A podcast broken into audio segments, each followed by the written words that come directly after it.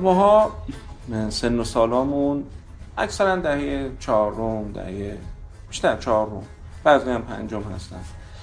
و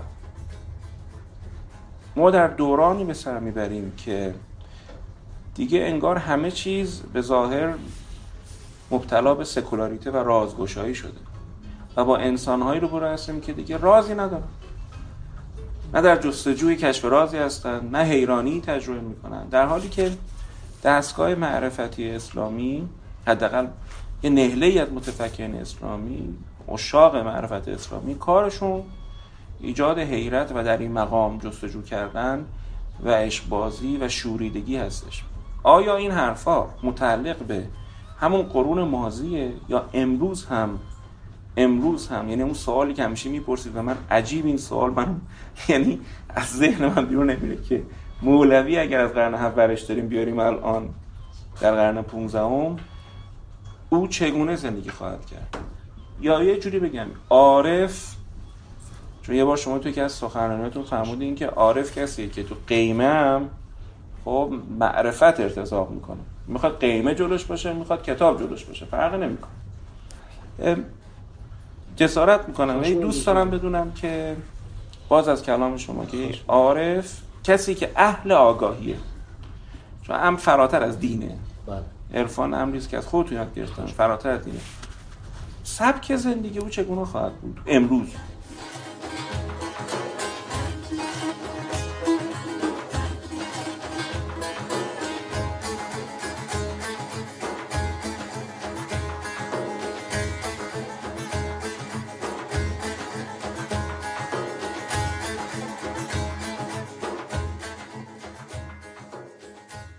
ببینید ما به طور کلی این انسانی که امروز مطرحه که حالا ما تو فلسفه به ذات هر چیزی که بخوایم رجوع بکنیم میگیم انسان به ما و انسان یعنی انسان همون گونه که هست.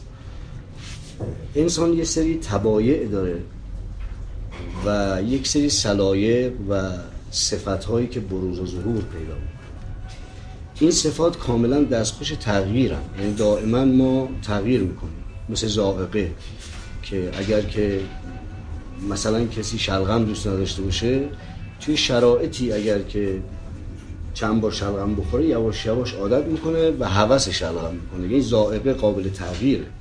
یا مثلا امروز موی جولیده موی مرتبیه. اینا مربوط به سلائق ماست و اون چیزیه که ما میپسندیمش. منطبق با شرایط روز و می‌تونیم این رو برای خودمون هضم کنیم.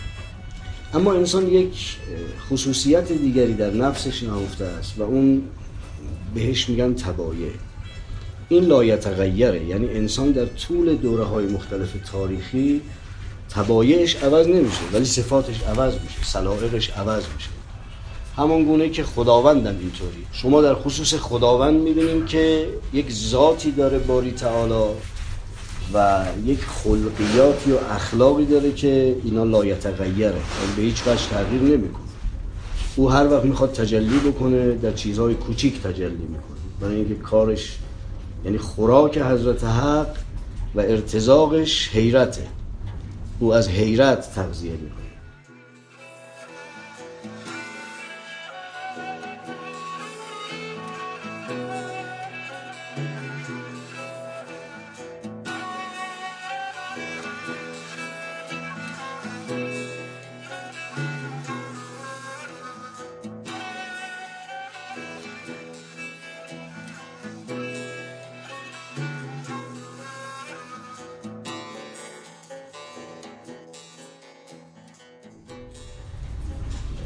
اما همین خداوندی که در پرتوب ذات در حیرت افزاست و ارتزاقش از حیرت و تعجب و در واقع این شرایطی که ما انسان ها در مقابلش خضوع می‌کنیم جایی که معجزه پیش میاد جایی که یک خارق عادتی اتفاق میفته همین خداوند در عرصه اسما یه خداوندی میشه کاملا متغیر.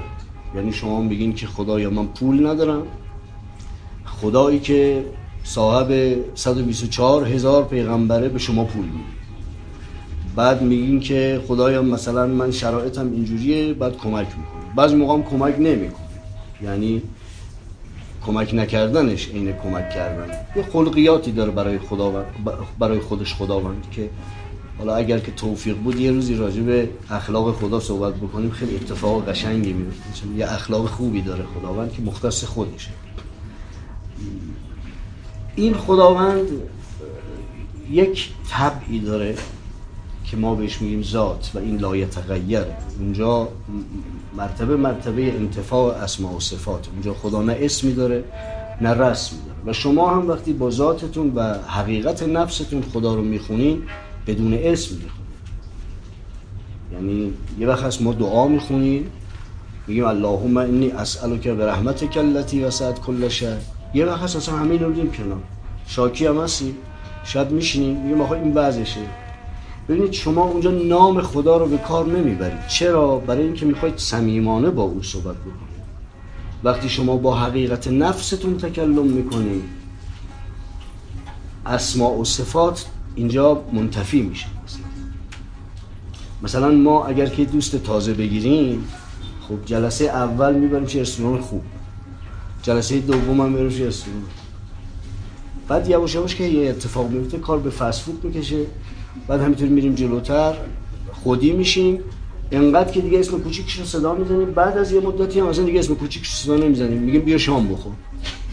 می‌بینید اینجا مرحله انتفاع اسما و صفاته یعنی منتفی میشن اسما و صفات. چرا؟ برای اینکه گفتگو نفسی آغاز میشه. و بین دو نفر این گفتگو دیگه ذاتیه. تا اونجایی که به قول ابتهاج اشارات نظر بارکش این معانی برای ما. پس این شرایط حضرت حق به ذات لا یتغیره ولی به اسماء و صفات کاملا متغیر. برای همین اسماء حضرت حق رو نمیشه شمارش کرد. در عین اینکه توقیفی ولی نمیشه شمارش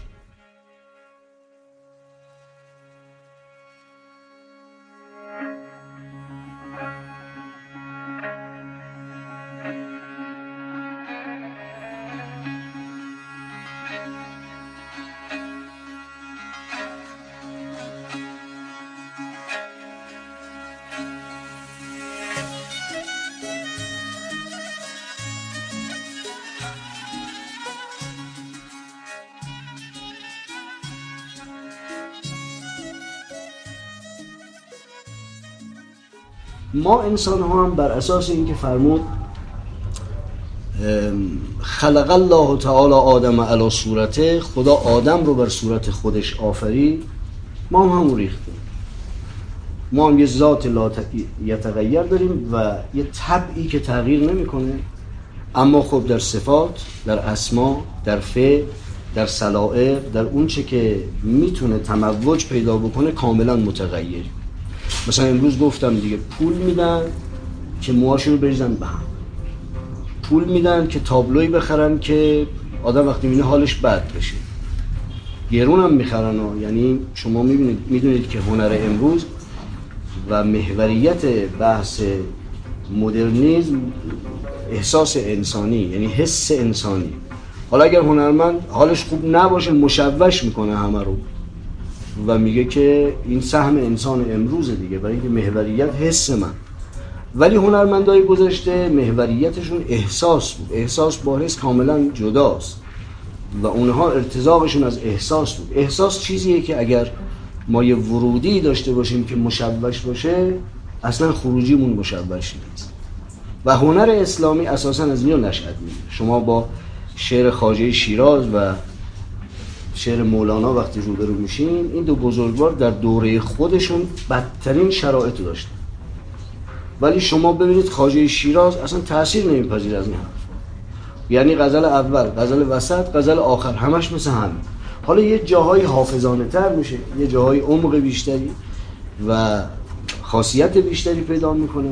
یا توی شرایطی منابعش و جرف ساخت سخنش مقداری متغیر میشه و تغییر می‌کنه. وگرنه همه حافظان است همه عارفان است ببینید این تبایه اینا کسانی هستند که صاحبان تبایه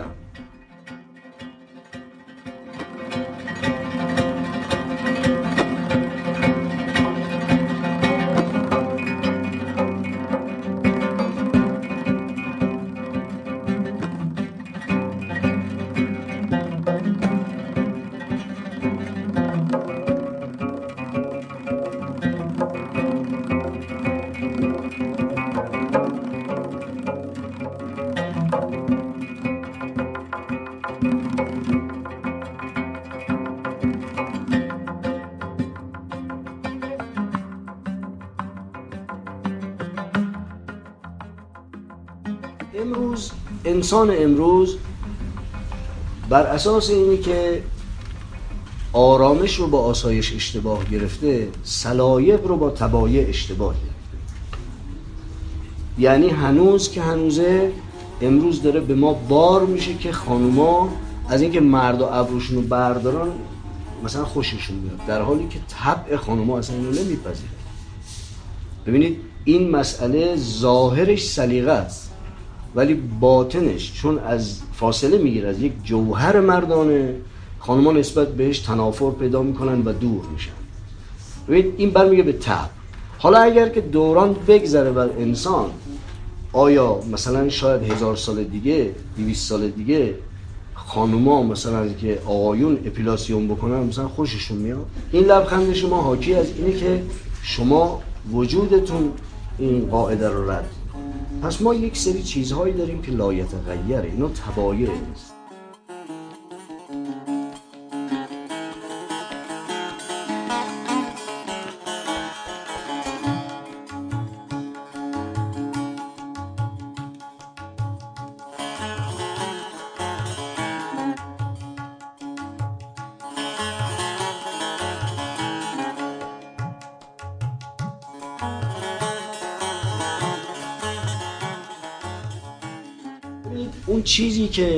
مهمه برای انسان و موجودیت هویت انسان رو می‌سازه تبایع انسان.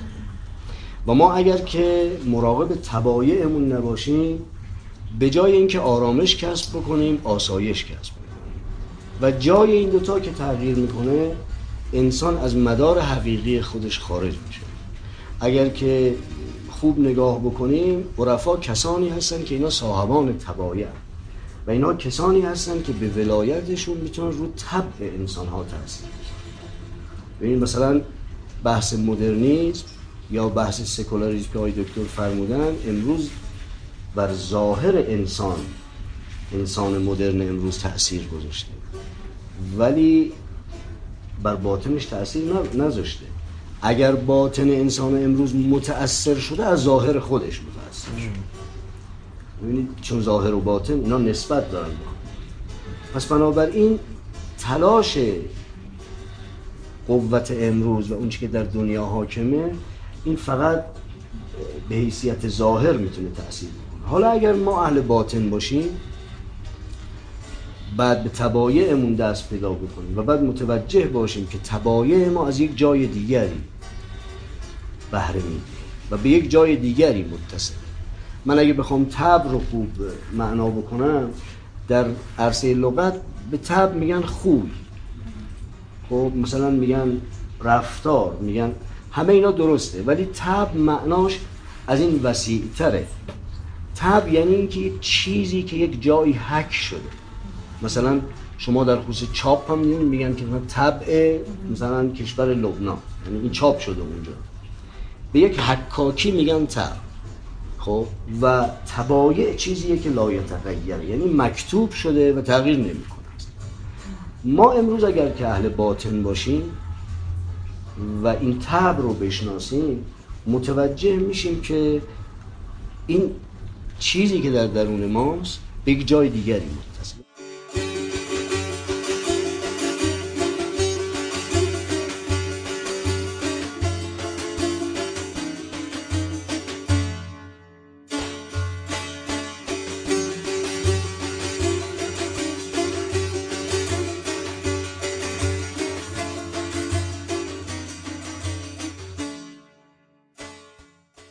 مثلا ببینید طبع قلب چیه؟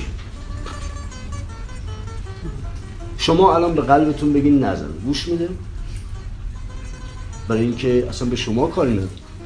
بعد بهش بگین که خیلی ممنون که برای من می‌زنی. من اصلا برای تو نمیگم اصلا تو شناسان نیستی برای من. شما کی هست شما به عقلتون بگین که خیلی ممنون که هستی. شما؟ چون عقل شما به شما کاری نداره اصلا. یه سری داده می‌گیره تجزیه تحلیل می‌کنه بعد بعد از این تجزیه تحلیل حکمی صادر می‌کنه کار عقل اینه. خب؟ اینا چیزهایی که در وجود ما هست. کلیه کار خودشو می‌کنه کبد کار خودشو می‌کنه. اینا طبعشون حالا اگر هزار سال دیگه بگذره قلب انسان چگونه میشه؟ قلب انسان رو میشه با کلیه عوض کرد؟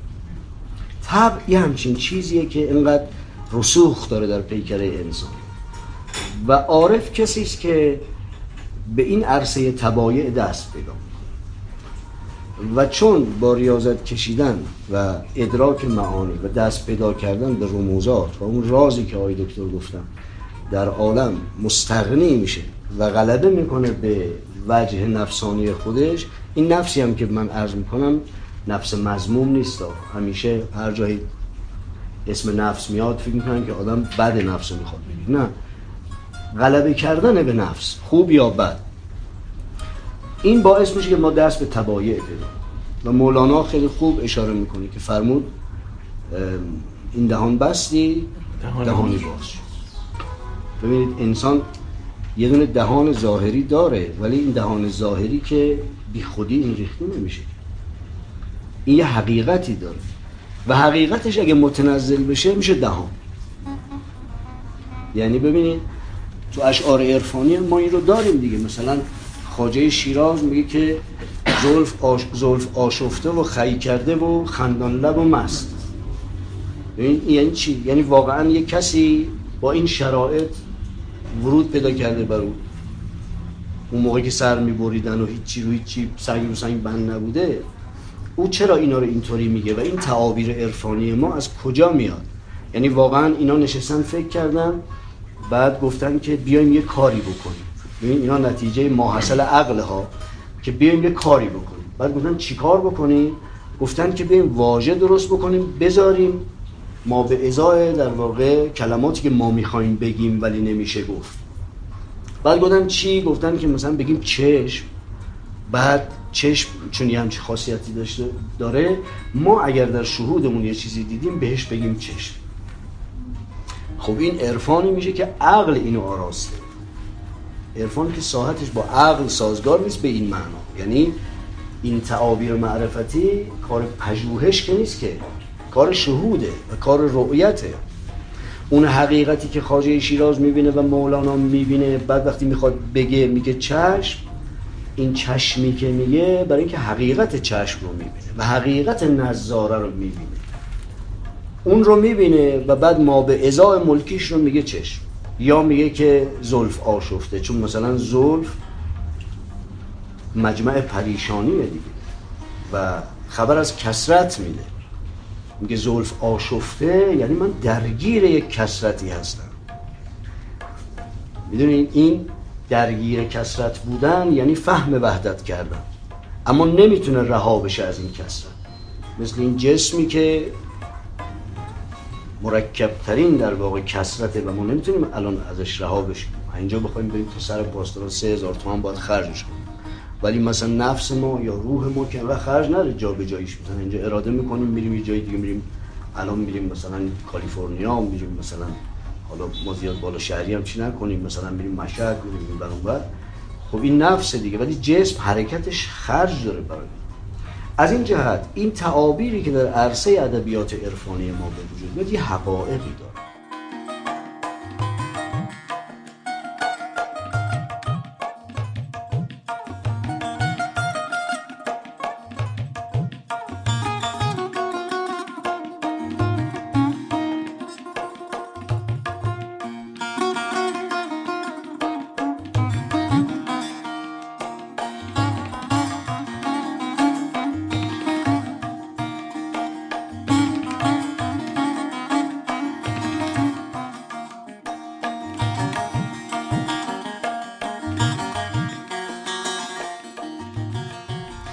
این دهان بستی دهانی باز شد.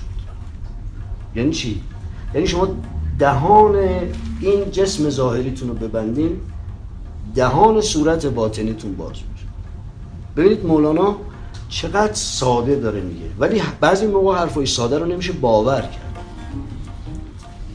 بعد میگه که واقعا اینجوریه میگه آره امتحان کنید خیلی ساده است. شما مثلا استخر اکثرتون میرین برین زیر آب. برین یه صدای دیگه میشنید یا من تو اون برنامه ای که اون شب بود گفتم که در ماه یه ساعت برقتون خاموش بکنید و بشینیم کنار هم دیگه. بعد ببینی یه اتفاقای دیگری میفته اینا اینا با هم دیگه نسبت دارن. اینا به تبایع شما این دهان رو ببندید دهان دیگری باز میشه.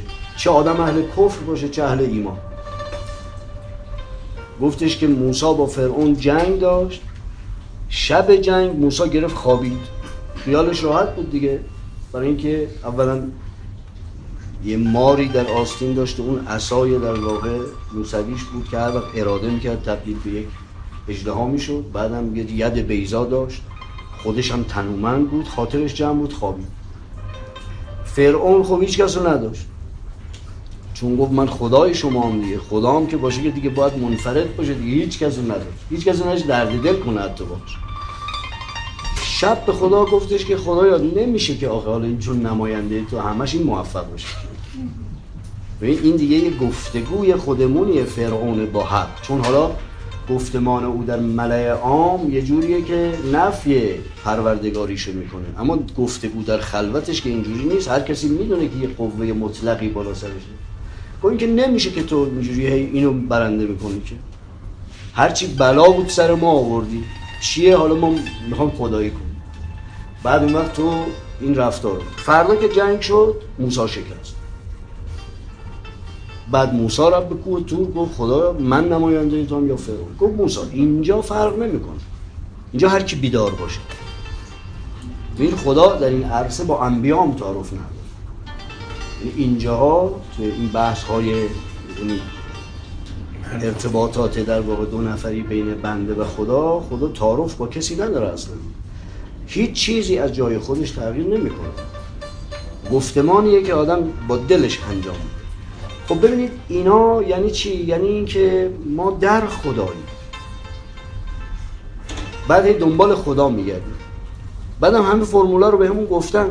میگه این دهان بستی دهانی باز شد تا خورنده لغمه های راز شد خب شما می‌خواین اهل راز باشید می‌خواین راز به کسی نگید.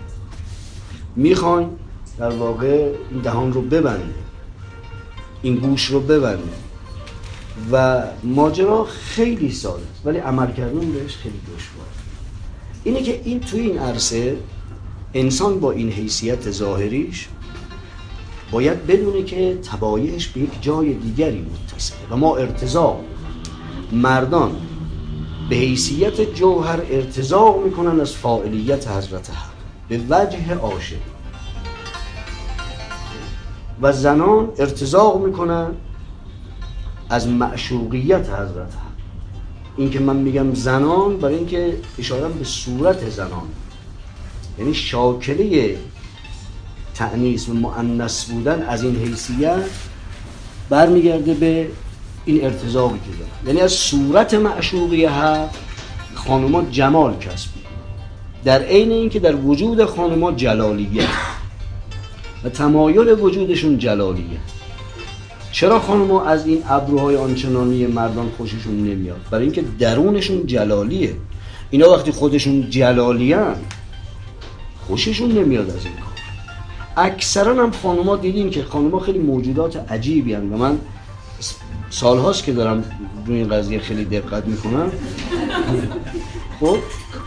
اینه که برداشتهاشون و شرایطشون کاملا متفاوته و خیلی عمیقن. مثلا یک خاصیت بسیار شگرفی که در خانوما هست اینه که براحتی از این صورت میگذرن.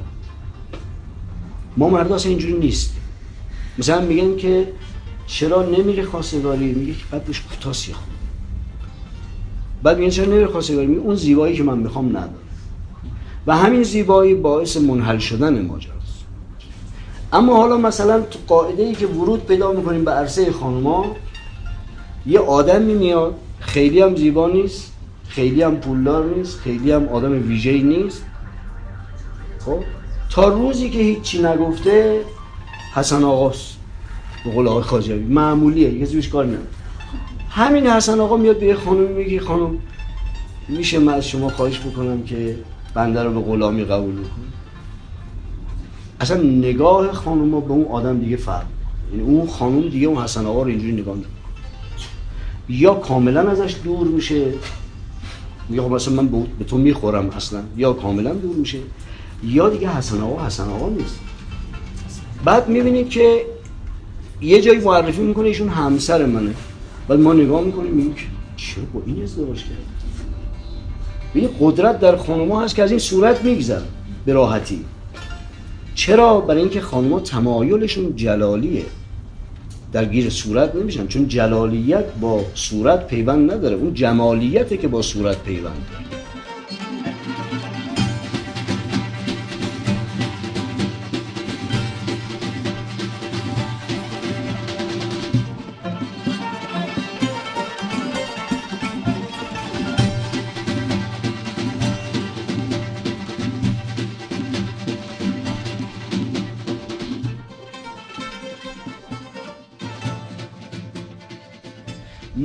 مردان چی ما ظاهر اون جلالیم ریش داریم سیبیل داریم شمشیر داریم داد می‌زنیم.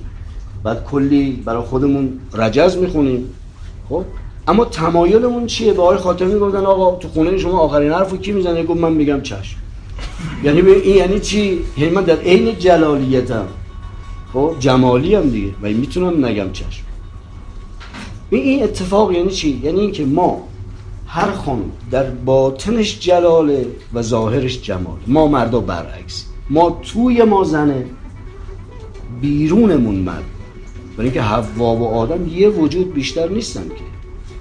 برای همین خدا حوا رو درست نکرد بلکه از آدم او رو انتظار کرد.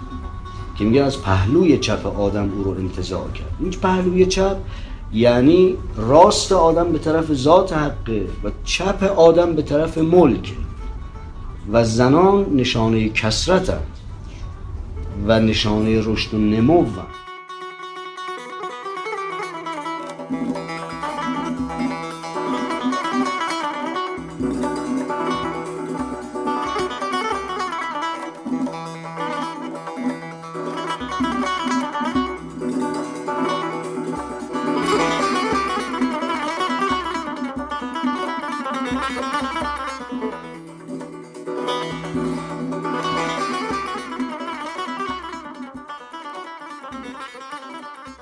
اینه که حالا تبایع انسان اگر تغییر نکنه که نمی‌کنه این انسان در هر دوره می‌تونه که خودش باشه با یزید باشه. الان اگه با یزید بود سینما می‌رفت یا نمی‌رفت؟ بعضی ها که یه مقداری با عقل به عرفان نزدیک میشن میگن او سعی می‌کرد انگوش نما نشه. می‌رفت. چرا نمی‌رفت؟ در حالی که بایزید خودشو و بقیه اون کسانی که با چشم می‌بینه رو وهم می‌دونه. چه بشه سینما که یک امر متوهم خیالیه که وهم در وهمه. یعنی کذب اصلا. چون سینما کذبه. اون آقایی که اونجاست که هیچکی نیست. اون چیزی نیست. یه دروغ روی پرده است. چون هیچ کس اونجا نیست. بعدم آدم این گندگی مگه داریم مثلا ما؟ این همه کذبه. او با کذب که نسبت برقرار نمی‌کنه. او با وهم به سختی و اعتبار به سختی نسبت برقرار می‌کنه. چه بشه حالا بخوام ببریمش سینما؟ پس بایزید اگه الان بود. با شرایط اجتماعی چه می‌کرد؟ من بهتر این سخن رو اینجوری بگم که بایزید اگه الان بود شرایط اجتماعی با بایزید چه چون باید ببینیم که کی به کی غلبه داره. بایزید اگر بود این وجود انقدر بزرگی که شرایط اجتماعی از اون تبعیت می‌کنه. علی ابن عبی طالب علیه السلام وجودیه که شما در هر دوره تاریخ بذارینش. اون دوره تاریخ دچار کم بود میشه و اون دوره تاریخ معاویه خیز میشه. یعنی این این اتفاق در عالم هست. یعنی این شرایط شرایط بسیار ویژه. اینه که حالا انسان اگر انسان باشه و با تبایش همراه باشه هر چقدر بگذره. سکولاریزم بشه پاپ سکولاریزم بشه نمیم چی چی بشه فلان. هیچ تغییری در وجود انسان حقیقی و انسان کامل ایجاد نمیشه.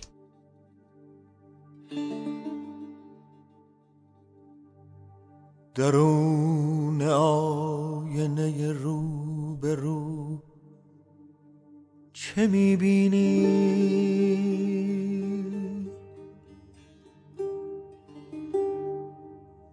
درون آینه رو به رو چه می‌بینی؟ تو ترجمان جهانی بگو چه می‌بینی؟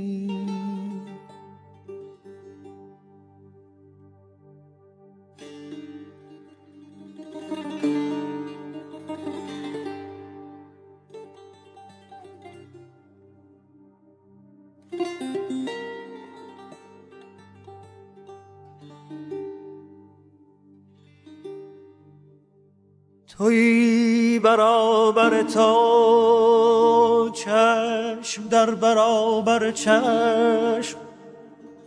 در آن دو چشم پر از گفت و گو چه می‌بینی؟ چه می‌بینی؟ درون آینه رو. به رو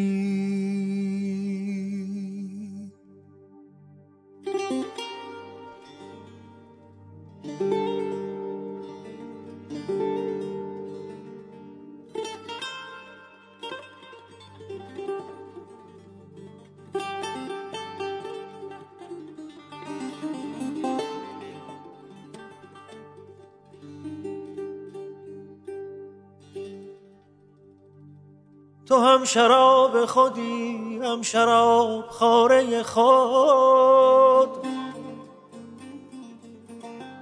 سوای خون دلت سوای خون دلت. در سبو چه می‌بینی؟ بگو چه می‌بینی؟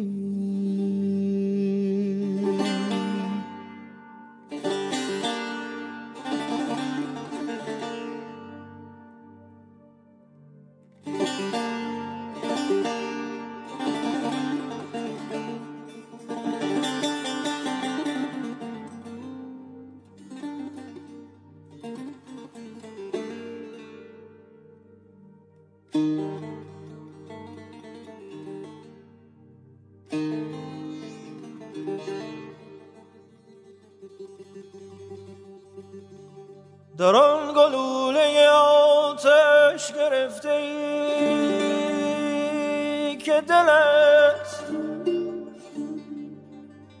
در آن گلوله آتش گرفته ای که دلست و باد میبردش و باد میبردش سو به سو چه می‌بینی؟ چه می‌بینی؟ درون آینه رو به رو چه می‌بینی؟ چه می‌بینی؟